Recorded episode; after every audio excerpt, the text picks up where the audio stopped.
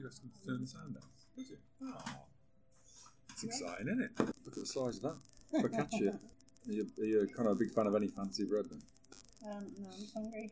Yeah, yeah, yeah. Do you want some of this? Yeah. Do you want some of that saving? This is very gloopy. It's like dough. Mmm. Mm. No, very nice. Gloopy, nutty brownie. Who doesn't want that?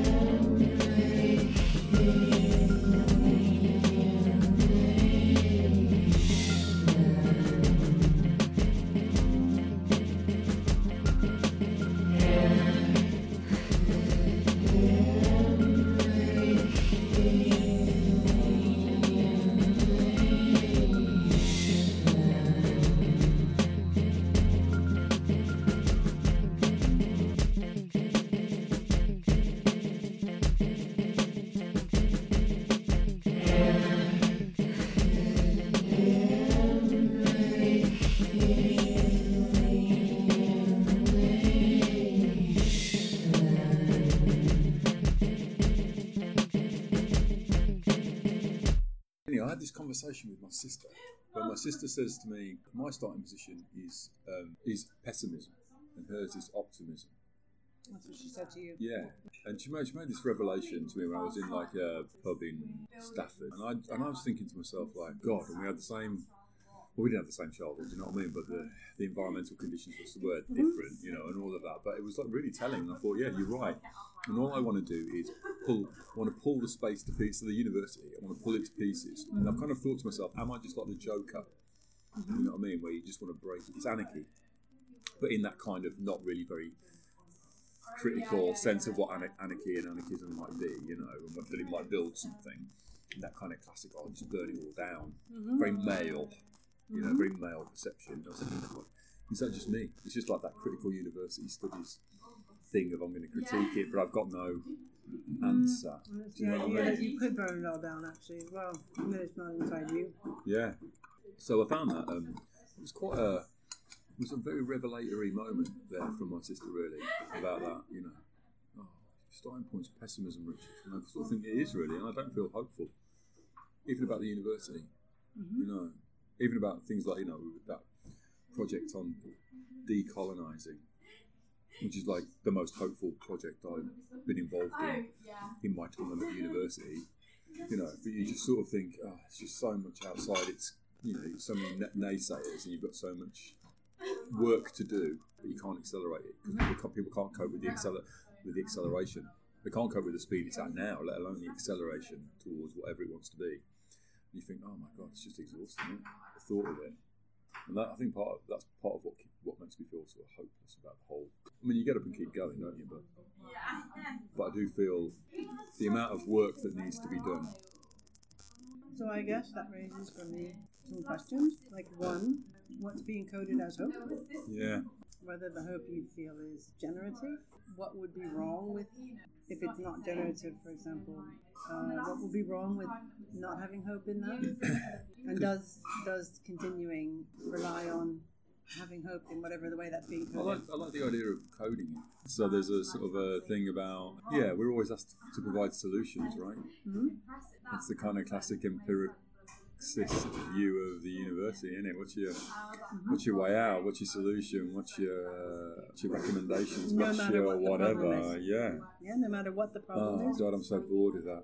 I'm really bored of that. I'm really bored of that. It's just like there's there is there's no there is no there's no recommendations. There's no policy prescription. Again, that opens on to like deeper questions as well. So, like, one is that this system itself is not a solvable problem. No. Like, the system, the problem that the system creates can't be solved. And I'm holding like uh, uh, one of the statements made by I think Boaventura de Sousa Santos and probably maybe Arturo Escobar as well. But the the idea that you know modern society and modernity has created solutions that modernity can't solve, that we can't solve with the tools that we have, the concepts that we have.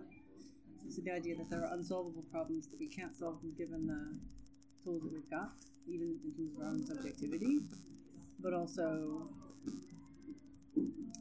the will to solve problems, like the will that everything has a solution, the, the idea that everything has a solution, or Yeah, else yeah.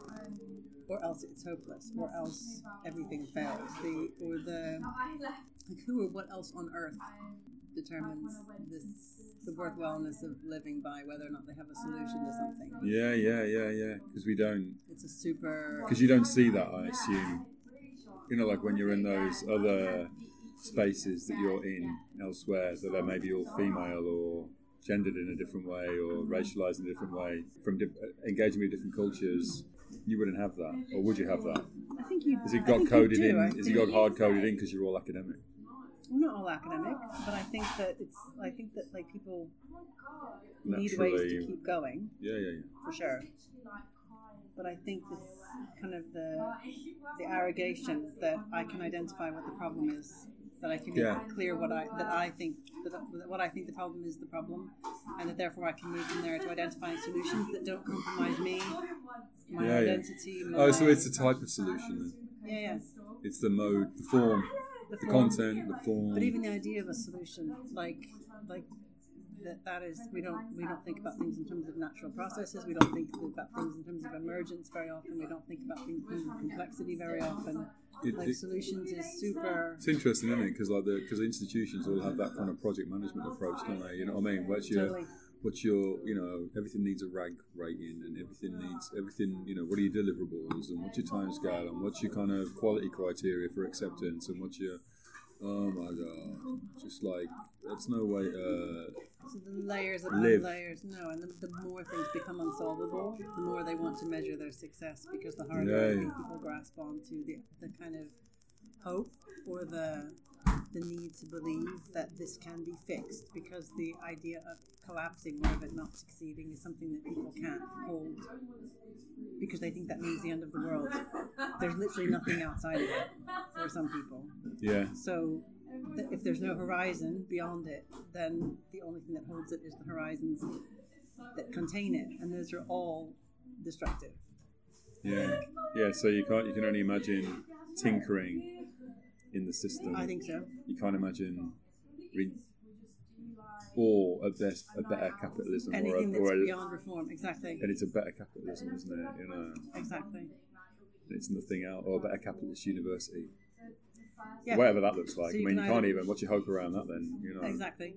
I've got friends that work with this sort of like a really simple matrix of like you know sort of understanding what soft reform is, so the tinkering, or radical reform is all the alternatives that you know not all of them, but certainly some alternatives that you and I have been involved in. The horizon of what would be radical reform. It's kind of Yeah, radical yeah, yeah. reform. Maybe it's outside of capitalism, but it's still well within heteropatriarchy. It's still well within white supremacy. Those things, you know, it's still well within this instrumental rationality.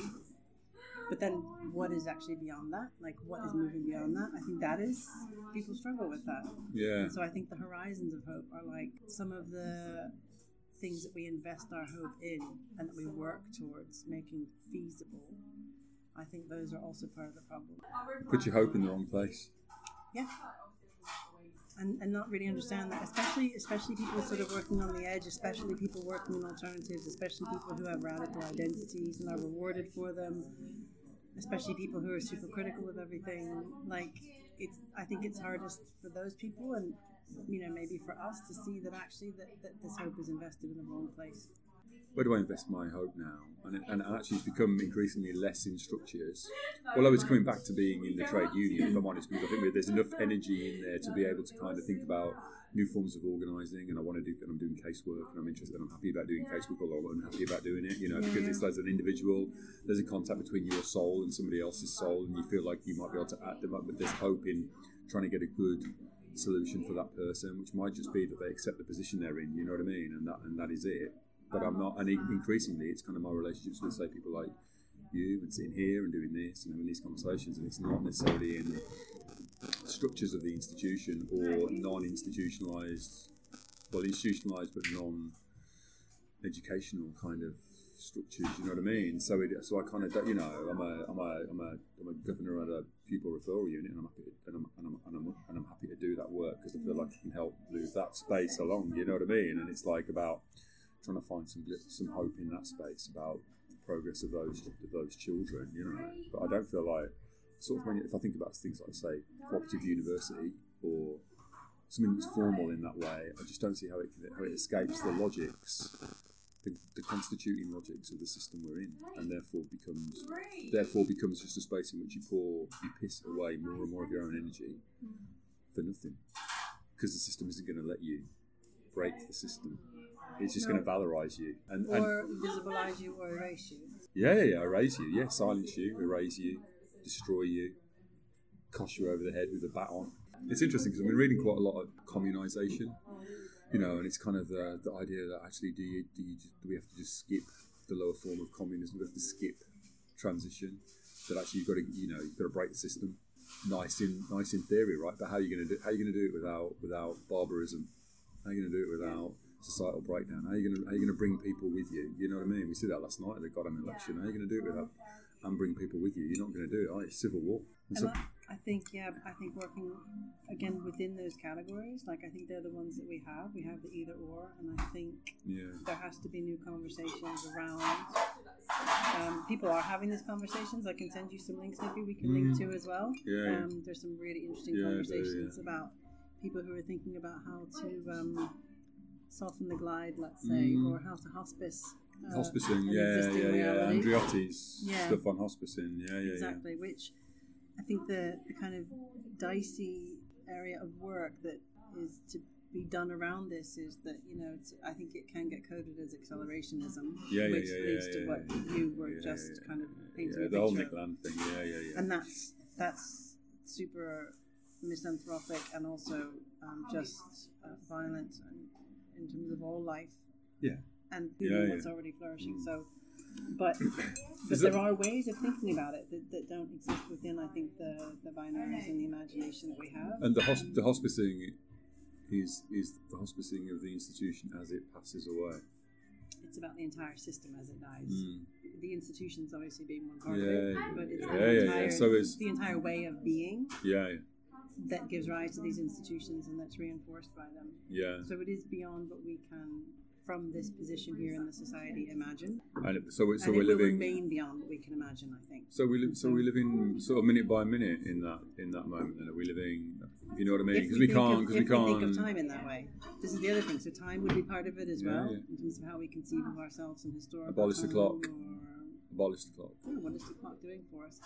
You know, Yeah, and, yeah, and, yeah. and sort of then that sort of you know makes us revisit that binary between urgency, which there clearly is, and Yeah, you were yeah. saying you don't not do that work with the children to, to make sure that they have all possible Something. chances of surviving and thriving in a system that is you know designed to well to fail and to eliminate people and all kinds of possibilities. But um, so there's the urgency, but there's also that, that urgency. If all we do is reproduce solutions within that urgency, we just continue to reproduce the system. So there also has to be a different kind of time that is hard for people to sit with because Yeah, I think it's slow, but it's also not ours. Like it's also not human time necessarily. Yeah, it's you know if you think about all the different temporalities that that are Yeah.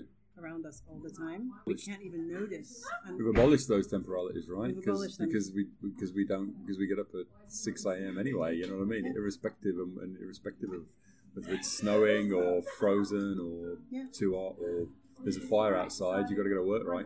Exactly. And we don't even notice, like, I, I had an experience recently where it was really simple, but it really made me aware of, like, there's already all this multiplicity around us. We're already part of it. Like, Mm. even if you sort of are really still for hours and hours outside, you can see that, for example, insects have their own temporalities. They all move at different speeds Yeah. for different reasons. You know, Yeah. like if you look at fruit rotting on the ground, for example, it's doing something, it's just super slow. So, you know, the time space that we live in is impoverished Mm, commodified, um, proletarianized. And our, and our theory of change Yeah, in terms of yeah, evolution yeah, is, yeah. I think, It's the impoverished. same Hmm?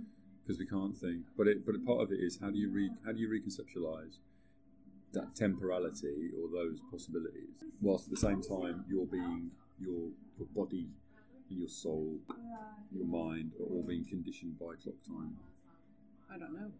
I, mean, I wish I I, had I, the it's a answer it's a to it. rhetorical thing, Yeah. really. You know what I mean? I don't expect to have the answer, but that just kind of that's yeah, it's another thing, isn't it? The amount of emotional labour it takes to exist in a world that is brutalising, and inside institutions that are brutalising and toxic, whilst at the same time having to reimagine, well, having to not reimagine, having to having to live or reimagine yourself in in a different in a different set of conceptions, which might be a different form of temporality, might be a different engagement with nature, might be a different engagement with the past and your histories and your ancestors and all of that, which we don't.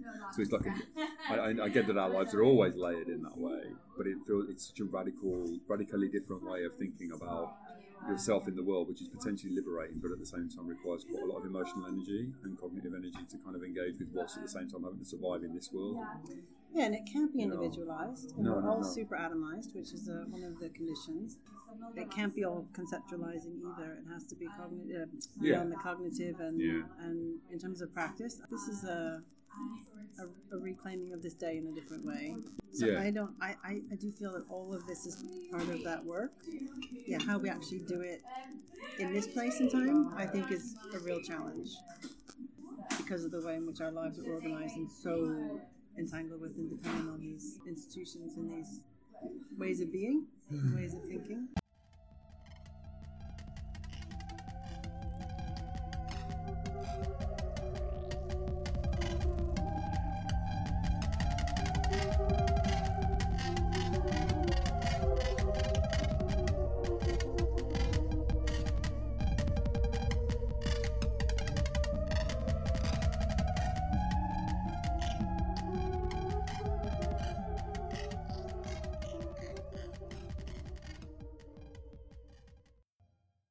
Don't think I understand enough about hope.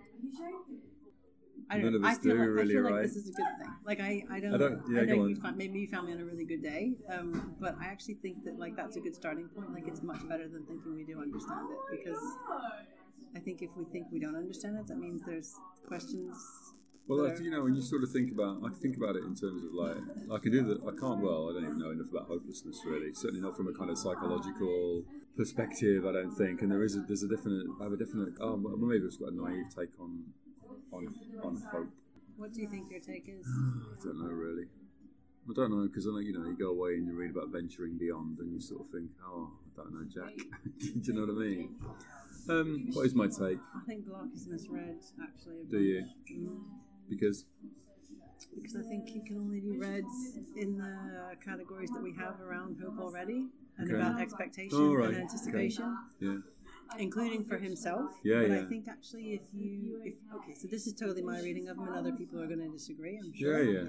Um, but actually, the more I read of him, the more I see of.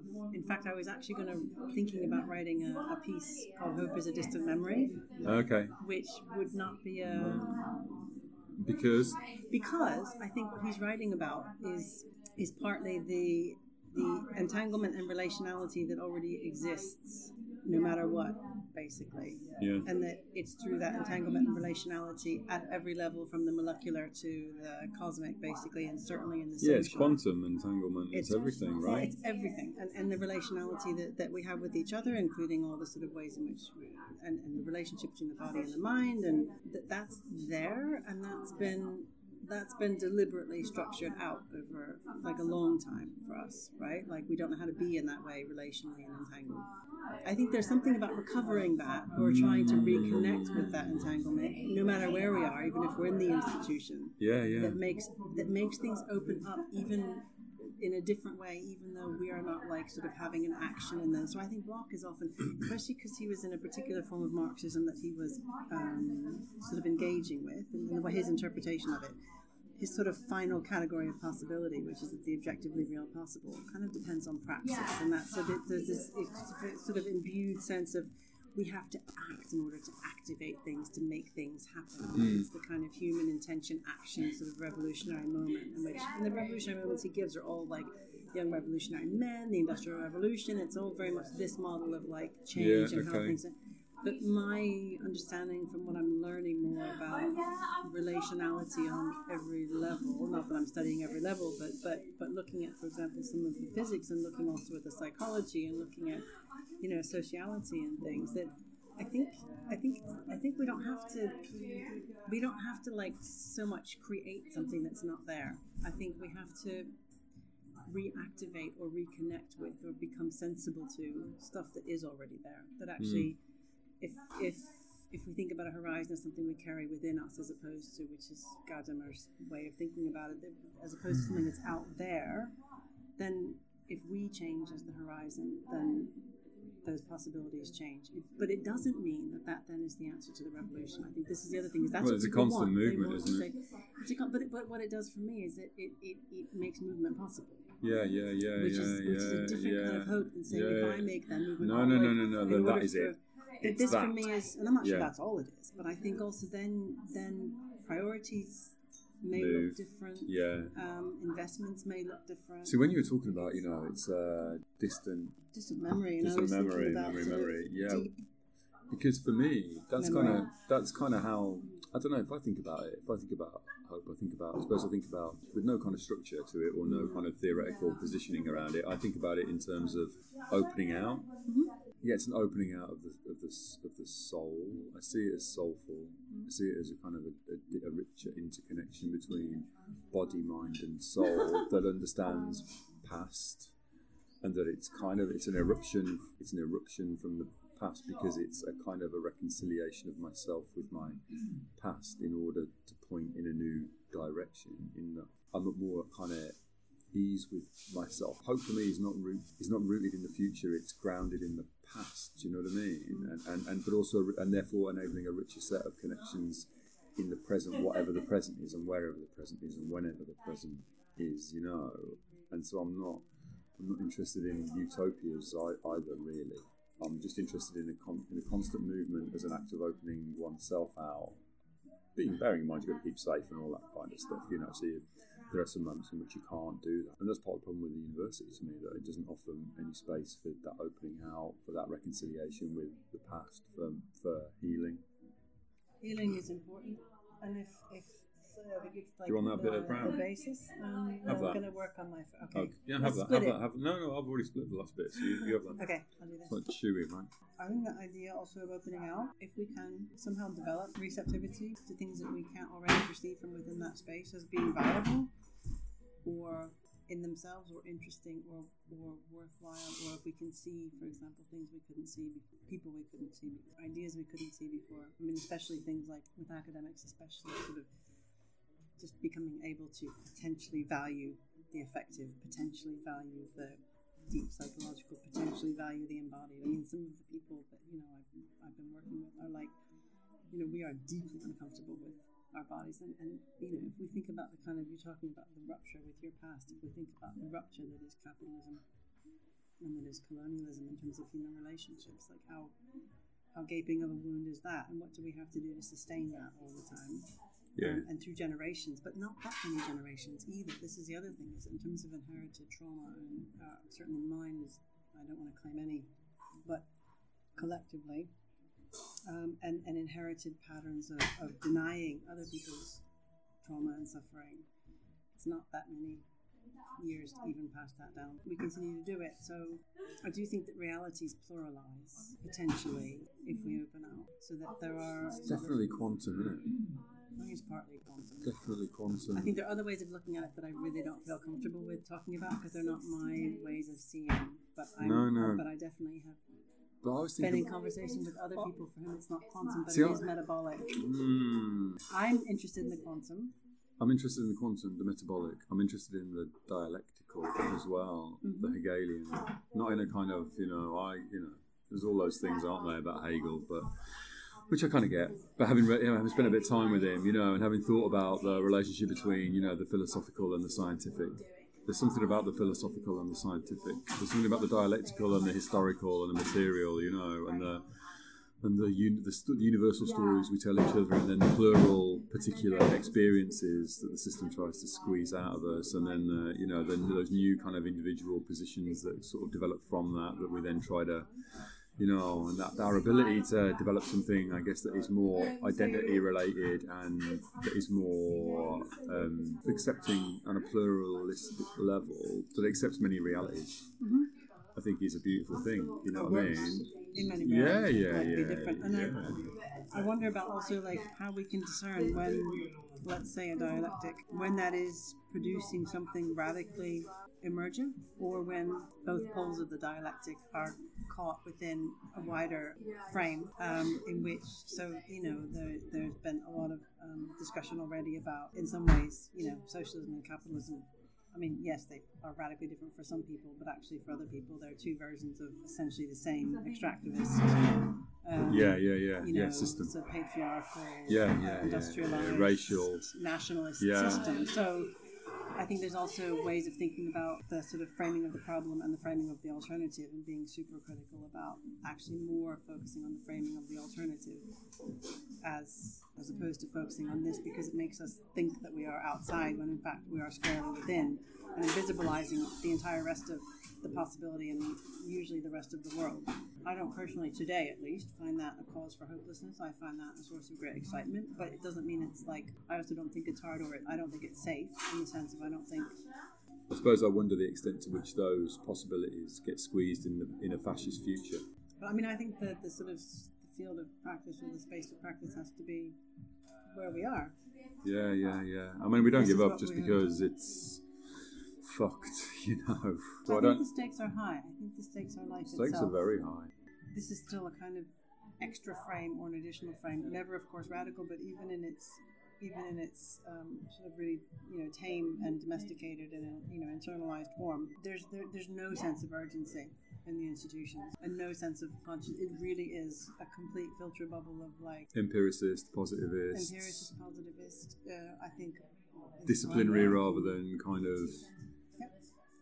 You know, separated prestige, privilege, power, maintenance, reproduction, the hope of the better capitalism, all of that. And I don't even think there is like, I mean, there's certainly willful denial, but I don't think it's so much that even a lot of the people that are making the big decisions in these institutions are sort of explicitly denying the problem and trying to avert it. Yeah, well, you wouldn't, would you? Because we'll sort it one way or another. And in the meantime, what are your NSS scores like? Andreotti has another sort of, you know, frame that she uses about the beach. The beach. The beach. We have a hospice on the beach. Hospice and the beach, and the beach is interesting. There's all sort of visual metaphors, for at least for the beach. And it's about people who are sort of wading, swimming, ducking, and diving. In the sense, of, you know, her argument is that you can't even ask the questions that need to be asked until the water is Right. at What? least up to your ass, basically. But but the the she's got interesting set of questions for people at different stages. It's super pedagogical because it's not like a everyone has to be diving because they're not because it's it's structurally there's a question of structural injustice and depravity as opposed to like a personal choice. Who is actually underwater right now, literally, um, and has been for some time. But the, but the point is that at every stage you can ask critical questions that try to make you aware of why you are not seeing or why you're not feeling, Yeah. or why it's, or why you can still choose not to see or to feel, or why you're numbed. I've got another friend, and she does this amazing work on disimmunization, which is sort of like a whole bunch of different kinds of practices with the body and also with know, hmm. relationality and It requires Yeah. such a different kind of non-hegemonic way of immersing yourself in the world. yeah, yeah Anti-patriarchal. none of us know how to do. No. But I, I feel like that's a very different way of being, not, maybe not very different in terms of how much we could be very different right now from where we are and who we are. Well, the thing. But it's a different way of being than this orientation of here's this problem. I think I know what the problem is. I'm not going to solve it." solutions to solve it, and I am sure I can if I get the right solution. Someone gives me enough money. blah. Yeah. If I get the yeah. if I get the deliverables right. Exactly, using all of the same frameworks of policy. I just that's a very different feeling for me. I just feel I feel as well. Actually, I've learned quite a lot. I don't understand it, but I've learned quite a lot from from some of the reading around. You know, like um, Tuhiwai Smith and Eve, Eve, you know, um, Eve Tuck and all of that on indigeneity and indigenous education and all of that. You know, just trying to make sense. Well, I can't. Make, no, not trying to make sense. Trying to immerse myself in what it might mean to imagine the world otherwise. What it not necessarily. You know, Sarah talks about like kind of onto epistemological kind of positions, knowing, doing, being, you know, and part of it's that, and just giving myself up to that a little bit. But some of it's that kind of, it is that relationship. And I suppose I think about this a lot because I think about my past quite a lot ancestry and stories. And a deeper connection to that, and a deeper connection because I'm a Midlander, right? So as part of it's like a deeper connection to what is that? What's that land then? Think about the land, you know. What has that land given us, and what have we, what have we sacrificed on it, and who, and who, and what, what, what, what ways of living and working and being and doing, and what animals and what flora and fauna and all of that have gone in that space. So I'm interested in trying to think through all of those lineages of, uh, that are natural and humane and, and ancestral, and they're historied, and their history, and their philosophy, and their whatever, you know, and their mineral in those spaces. Not that I understand where I'm going with that, but I think it's a different way of kind of relating to the place I'm in and the history I'm from, and the, and the you know, and all of that, you know, and then trying to reflect on, well, but my world that I'm forced to live in in order to put food on the table don't look like that. It looks like I'm forced into this thing here, and how do I, re- how do I relate those then? Because I don't think the world that I'm forced into is hopeful. I think that it that it that it, it accelerates death and destruction and exploitation and expropriation and silencing and but this other and I'm not, I'm not fetishizing the world because I don't understand the world but it, but but it strikes me that there's a possible way of immersing yourself in order to try to understand your relationships to more than yourself and more than the people around you. I think it's totally possible. Really struggle to do it. I'm really trying to learn as much as I can, find as many opportunities to do so um, without exploiting those opportunities as well. Mm, I think it's also really hard. I said I've had this writer's block really for a while. Not a block, more like a slow down. The writer's slowdown's A though, isn't it? slow down. And I've written some things recently though where I have felt even trying not to be, especially trying not to be, it is too expropriative and that I don't have enough relationship with the knowledges and you know the people with whom I've been Mm. working where those have been shared You're crafting at it though, aren't you? It's, I am it's crafting not at a you're not for that purpose. I think this is part of also the Mm. struggle that I have is a lot of the stuff I'm doing I actually don't want to write about in these forms. yeah, I yeah. write about it all, which doesn't stop me from talking about it and even talking about it. Um, I think there are still issues of responsibility and accountability that I haven't come to grips with yet. One of the things as well is in terms of doing things a bit differently is actually sitting with the uh, invitation and sitting with the possibility that I I can't use them in, in that way. That you know Yeah, I, yeah. I maybe I'm working with things or working with people um, you know, different knowledges, different insights, different experiences, and actually maybe, you know, I don't get to use them for anything instrumental. Yeah, Actually. And that and that's and that okay, kind of- right? it's what has to be. That's I think this is the liberating, right? It's liberating. Well, yes, it is actually. It I does mean- mean that I have nothing to say at the moment, which is fine. But also, it requires a re. And again, I feel really uncomfortable because I don't. I don't think I'm doing this very well yet. So, or maybe I. I don't. Maybe I. I don't know if I can do it well. So I'm, I'm quite anxious about that. But I think it's a big question about how we like why are we engaging with knowledge at all? Why are we engaging with other people? Why are we learning anything? I think if especially as an academic, you know, everything is channeled, has been channeled for a long time into these very instrumental things. You either have to teach it or you have to write it or you have to perform it or you have to Yeah, own it or you have to disseminate whatever. But that means that this thing can't happen in terms of professional Mm. life and I think that that's a bigger decision. you're And I protective of it then, the away of- from your professional life. I felt Like you have to nurture it in a different way I felt like because I have otherwise it'd be polluted. not polluted, but I feel like I have to respect it in a different way Mm. for its non-instrumentality, and then thinking about all knowledge in terms of its non-instrumentality, and all of this But it's like it's the same, isn't it? fucking debate we've had about like theory versus practice, blah blah blah. It all emerges out of the same problem, which is this instrumentalization. Oh, but that's not what it's for. Yeah. That's never been what it's for. Instrumentalization for particular ends that reflect particular people's needs And for power and desires. hierarchy and status and control Desires. and control of a reality and control of other people's reality and desires Yeah, and investments yeah, and yeah, in, yeah. in that all of that gives us power How are you and going that we somehow use that power to liberate it's bullshit so undoing that unravels a profession for sure? So that's why I'm hopeless because that, that won't be unravelled. Because there are people who who claim to be more radical, who claim to hate the system, who claim to want to break the system, who are operationalizing it for whatever reason. You know, around the ref, they're you know they they don't resist the call of being the ref coordinator or the the or writing impact cases or doing work that is specifically focused around that. You know what I mean? They don't resist it, and I just sort of look at it and think. So actually, the beauty of that position for me is just like I was just sort of thinking about, you know, almost like almost in terms of safeguarding. So almost in terms of you know that these are vul- this there's a, there's a sense that that what you've engaged with is potentially potentially vulnerable, and you don't want to bring it into the space because actually, what would that do, what would that do to it? But also, what would it do to your relationship to the to the places and peoples and stories and histories and things that you've engaged with, and Really, there are and real therefore with yourself, therefore Yeah. with yourself.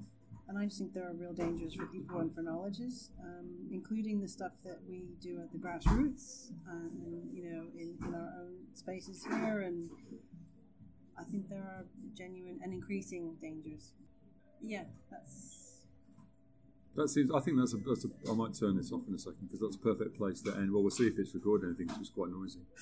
Um, but that, that was quite. That, that's a Joy Division ending. That is. not for me because I was just sitting here thinking I actually feel quite light, even though that's Yeah. heavy. I feel I feel like that gives me more light than But but maybe than the, the other options I have. there's a thing, isn't there, about accepting it and vo- accepting it and voicing it and wanting to do the and wanting to do it, and wanting to. There's a doing and a being in it. Versus accepting that it, it will never work or it'll get polluted or I can't do that or I better do this or whatever and resigning. At least you have, at least this is a way of existing that is potentially has a potential liberatory bit of content in it. And Potentially, form, but with caution. With caution, yeah, yeah, yeah. and yeah. I, I would just I remembered I was I forgot to say something that I wanted to, and it was about the purity and pollution thing. That I think that's another element of this whole way of thinking that really paralyzes people. Um, and there's a, a really good book I like, or she's got a bunch of podcasts as well by um, a, a fantastic woman called Alexis Shotwell. And her book is called Against Purity, um, Living Ethically in a Compromised World. And she, she sort of surveys a bunch of different um, sort of contexts in which purity politics or the idea of pollution has um, compromised our understanding of entanglement and how that affects accountability and things, but also recognizing that we are already compromised and seeking some sort of purity is utterly Salvation. uh, salvation. Uh, I love that. Actually, that purity thing is like let's clean the clean. I want the green flag on the beach. I want the I want the EU green flag, right? You know, or whatever it is, whatever colour the flag is. My, my beach is is toxins free and this doesn't have the plastic on it and it's pure and it's Yeah, or that you know, pristine. Or that we don't fuck up and you know, Oh well, we're not allowed to do that. we we do a bunch. I have We do, yeah, but we're not allowed to, are we? Are we? You know I mean, that's why institutions don't take aren't, don't don't take um, won't fess up, don't put No. their hands up and say, yeah, screwed that up, or I'm sorry. It's why you find that when people are being restructured, no one people don't say sorry for the, you know, I'm sorry about the pain this is causing you. I'm sorry about what this is doing to you. I'm sorry about. so healing and learning. Yeah, and I think there's also this sense of um, I know you want to stop. I'm sorry, but No, the- no, we carry on because this might be the only bit that, that, that like anyone can hear. So another another thing about healing and, and learning is that I think there's another sort of white liberal fantasy that you know we can fuck up and it can really hurt people and systems and possibilities and that if we just all learn from it and heal then somehow that absolves and I think that's mm-hmm. another thing to also you know reflect critically on that actually healing and learning yes but it doesn't mean that then there's absolution. And that is that is like okay that is how that is. Forgive and forget, right? yes no. And going back to the you know the beginning of the conversation about solutions if if we look at colonialism through that lens then i think there are like really big questions about racial justice and Yeah. and what that looks like and why it's not what white people want it to be Well, they can't bear that, right? no Well, I might turn it off. See what we've got. It says 52 minutes and 45 seconds or that's something. long Yeah, it is.